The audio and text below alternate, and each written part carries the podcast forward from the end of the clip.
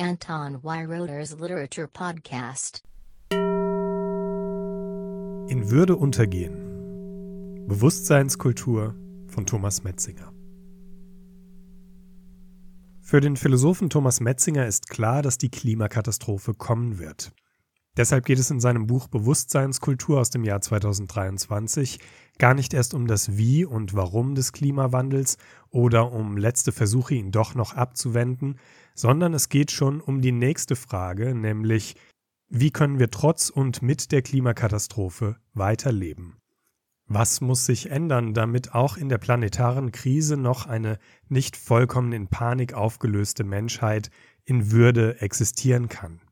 Metzinger glaubt, dass wir und unsere Nachfahren für dieses Leben nicht nur gute politische und naturwissenschaftliche Lösungen brauchen, sondern auch einen Fortschritt in einer ganz anderen, bisher vernachlässigten Domäne, und zwar der des Bewusstseins. Wir müssen seiner Ansicht nach mentale Techniken entwickeln, damit wir unter den drastisch verschlechterten Umständen überhaupt als Individuen, aber auch als Zivilisation überlebensfähig bleiben. Bevor er auf diese Techniken zu sprechen kommt, stellt Metzinger klar, dass für ihn auch eine Ursache der Klimakrise schon auf mentaler Ebene liegt. Der Grund, warum wir nicht umkehren und den Planeten doch noch retten können, liegt aus seiner Sicht in der Trägheit, die nicht nur die physikalischen Systeme, sondern auch den menschlichen Geist beherrscht.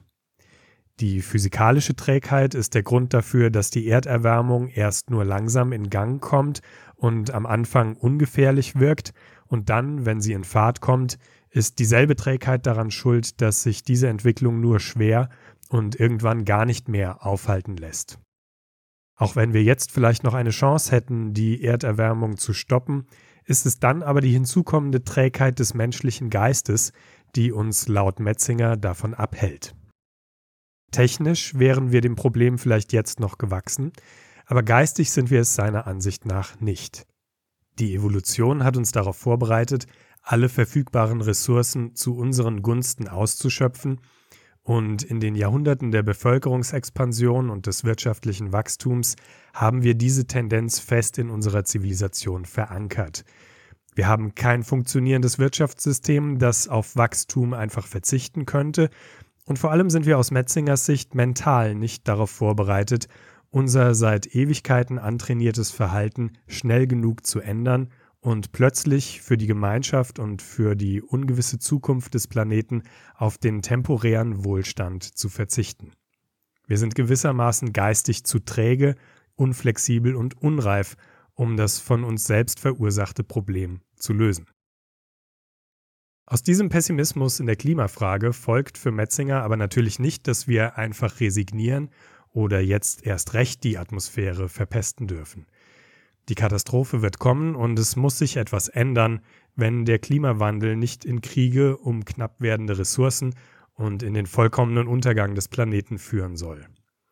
Ein Leben mit und nach dem Klimawandel wird schwieriger, aber es ist möglich und der Schlüssel liegt für Metzinger dort, wo die Ursache des Problems lag, nämlich in der mentalen Haltung des Menschen. Hier sieht er dringenden Verbesserungsbedarf und Bewusstseinskultur ist ein Vorschlag, wie diese mentale Vorbereitung auf schwierige Zeiten aussehen kann. Ein Grundgedanke dieses Vorschlags ist eigentlich jedem bekannt, der schon einmal versucht hat zu meditieren. Viele Meditationstechniken beginnen damit, dass man sich auf einen einfachen Gegenstand oder einen monotonen Vorgang, wie zum Beispiel die eigene Atmung, konzentriert.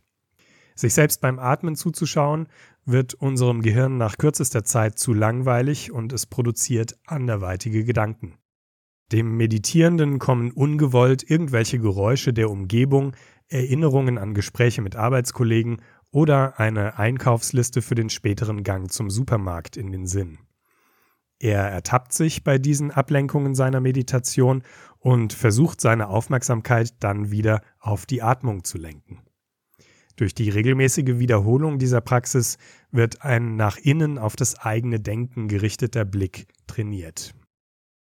Indem man sich so zum Beobachter des eigenen Denkens macht, entsteht eine gewisse Distanz zum eigenen Geist, der anscheinend ständig wie ein Zufallsgenerator irgendwelche unkontrollierte Gedanken produziert. Die Hoffnung ist, sich mit Hilfe der Meditation von dieser chaotischen Denkmaschine ein Stück weit unabhängig zu machen und seine mentalen Vorgänge in einem bewussten und positiven Sinne beeinflussen zu können. Wer dazu in der Lage ist, wird im Alltag vielleicht entspannter agieren, in Stresssituationen besser die Ruhe bewahren und nicht immer seinen Willen durchsetzen wollen. Oberflächlich betrachtet wäre es bereits diese Entspanntheit, die auch in Krisenzeiten ein gemeinschaftliches Leben ermöglichen kann. Für Metzinger, der selbst seit 46 Jahren zweimal täglich meditiert, geht es bei dieser Technik aber noch um etwas mehr als Gelassenheit im Alltag. Er hat die Geisteszustände, die bei geübten Meditierenden auftreten, auch mit neurowissenschaftlichen Methoden untersucht und glaubt hierbei eine Art Grundessenz des Bewusstseins gefunden zu haben, das sogenannte Bewusstheitsbewusstsein, das auch als das reine Bewusstsein bezeichnet wird. Man kann es sich wohl so vorstellen, dass das beschriebene Loslösen von störenden Gedanken hier so weit perfektioniert wird, dass nichts mehr übrig bleibt als das Bewusstsein selbst.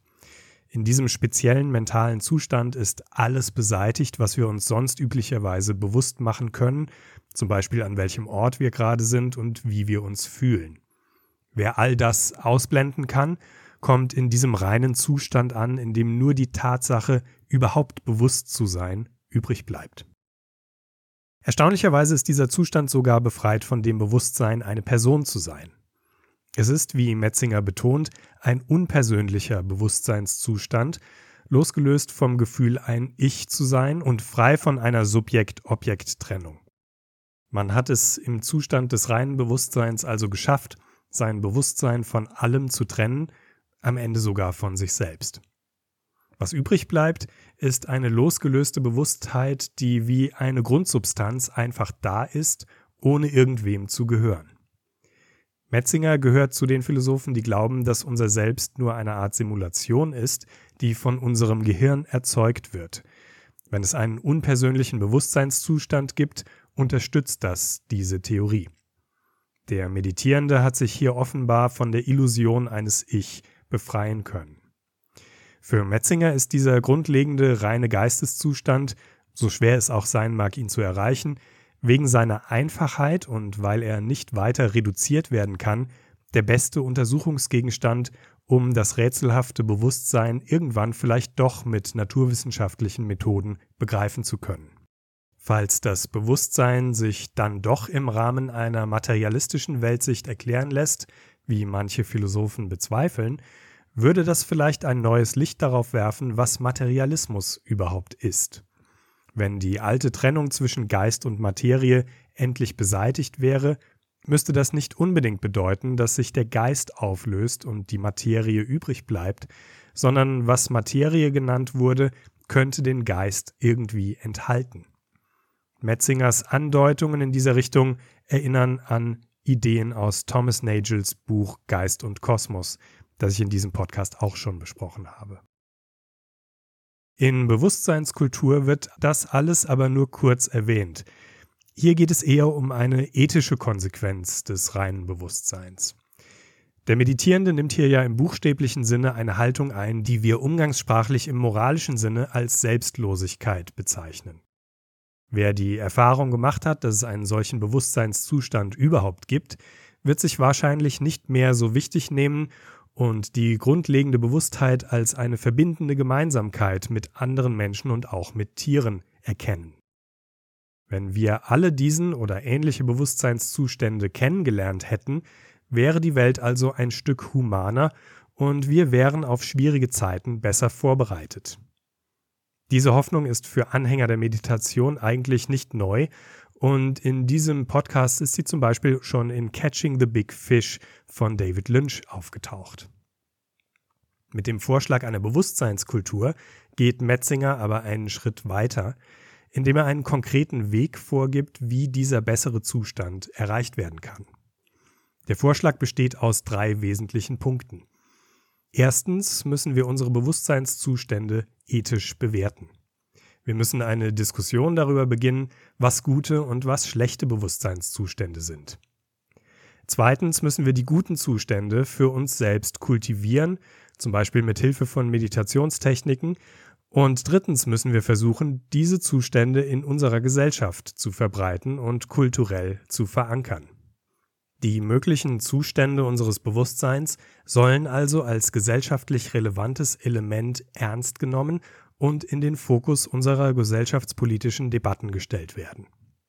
Ähnlich wie wir es gewohnt sind, eine moralische Bewertung von Büchern und Theorien durchzuführen, um gezielt zu entscheiden, welche Bildungsinhalte in Schulen gelehrt werden oder welche Autoren Literaturpreise gewinnen sollen, müssen wir laut Metzinger damit beginnen, auch unsere möglichen Bewusstseinszustände zu bewerten und die guten unter ihnen kulturell zu fördern. Welche Zustände die guten und welche die schlechten sind, müssen wir allerdings im Trial-and-Error-Verfahren erst einmal selbst herausfinden. Metzinger plädiert hier für größtmögliche Offenheit und will sich weder auf die Art der guten Zustände noch die Methode, wie sie zu erreichen wären, festlegen. Es wird in diesem Buch sehr deutlich, dass er persönlich die Meditation für den Schlüssel zu positiven Bewusstseinszuständen hält und gewissermaßen verbindet sich in seiner Bewusstseinskultur diese fernöstliche Praxis mit typisch westlichen Kulturtechniken zu einem Best of Both Worlds. Aber auch wenn er eine klare persönliche Meinung zu Art und Herkunft wünschenswerter Zustände hat, betont er mehrfach, dass er hier falsch liegen kann und ein ergebnisoffener Findungsprozess erst einmal beginnen muss. Eine Ausnahme macht Metzinger in dieser Offenheit allerdings. Alles, was mit Religion zu tun hat, kommt bei ihm nicht gut weg. Religion ist aus seiner Sicht nur eine Falle, in die schon zu viele getappt sind. Weil es bei seiner Bewusstseinskultur auch um Formen von Spiritualität geht, finde ich es einerseits sehr verständlich, dass Metzinger ausdrücklich vor Gurus und Sektenführern warnt, die ihren Anhängern einen Aufstieg der Bewusstseinszustände bis hin zur absoluten Erleuchtung versprechen und doch nur auf Selbstbereicherung aus sind. Er geht aber andererseits so weit, auch sämtliche Weltreligionen und ihre Einwirkung auf das Bewusstsein als schädlich zu verwerfen. An einer Stelle schreibt Metzinger, Natürlich vermögen religiöse Glaubenssysteme das subjektive Leiden einzelner Menschen für kurze Zeit wirksam zu vermindern. Sie spenden Trost, ermöglichen intensive Gesellschaftserfahrung sowie das Erleben von Geborgenheit in einer unsicheren Welt. Sie sind sozusagen metaphysische Placebos, die in der existenziellen Palliativmedizin eingesetzt werden. Für die Menschheit als Ganze kann das aber keine nachhaltige Strategie sein. Die lokale und kurzfristige Stabilisierung des Selbstwertgefühls durch einen religiösen Glauben erzeugt auf globaler Ebene immer wieder unfassbares Leid. Den Religionen wird also attestiert, eigentlich all das zu leisten, woran auch die Bewusstseinskultur interessiert ist, aber sie wird dann doch als nur lokal und kurzfristiger Placebo verworfen. Ich persönlich kann Metzingers Kritik hier nicht ganz folgen, denn es liegt ja in der Natur der Weltreligionen, gerade keine lokalen, sondern globale Phänomene zu sein. Und sowohl was ihre Jahrtausende umfassende Geschichte als auch die Lebensspanne einzelner Menschen betrifft, kann auch von Kurzfristigkeit keine Rede sein. Es gibt über den gesamten Planeten verteilt immer noch viele Menschen, denen eine Religion ein ganzes Leben lang dabei hilft, mit ihren Problemen besser klarzukommen. Auch der Verweis auf das durch die Religionen verursachte Leid, der wahrscheinlich auf Religionskriege und Verfolgungen von Minderheiten anspielt, erscheint mir zu einseitig, weil ja bekannt ist, dass Religionen zu allen Zeiten für politische Zwecke missbraucht wurden. Es ist aus meiner Sicht also ein bisschen schade, dass Metzinger seine sympathische Offenheit in moralischen Fragen nicht auch auf religiöse Systeme ausweiten will. Das ist aber schon fast meine einzige Kritik an diesem sehr interessanten Buch. Der einzige andere Punkt, der mich irgendwie nicht ganz überzeugt, ist der Ausgangspunkt, von dem aus uns Metzinger in das Nachdenken über Bewusstseinszustände führt, also der Klimawandel. Brauchen wir ihn wirklich als Motivation oder ist das vielleicht nur das buchstäblich heiße Thema, mit dem in diesem Buch unsere Aufmerksamkeit auf eine vermeintlich trockene Theorie gelenkt werden soll? Anscheinend gibt es doch eine ganze Reihe von guten und aktuellen Gründen, positive Bewusstseinszustände zu kultivieren und das Klima ist höchstens einer unter vielen.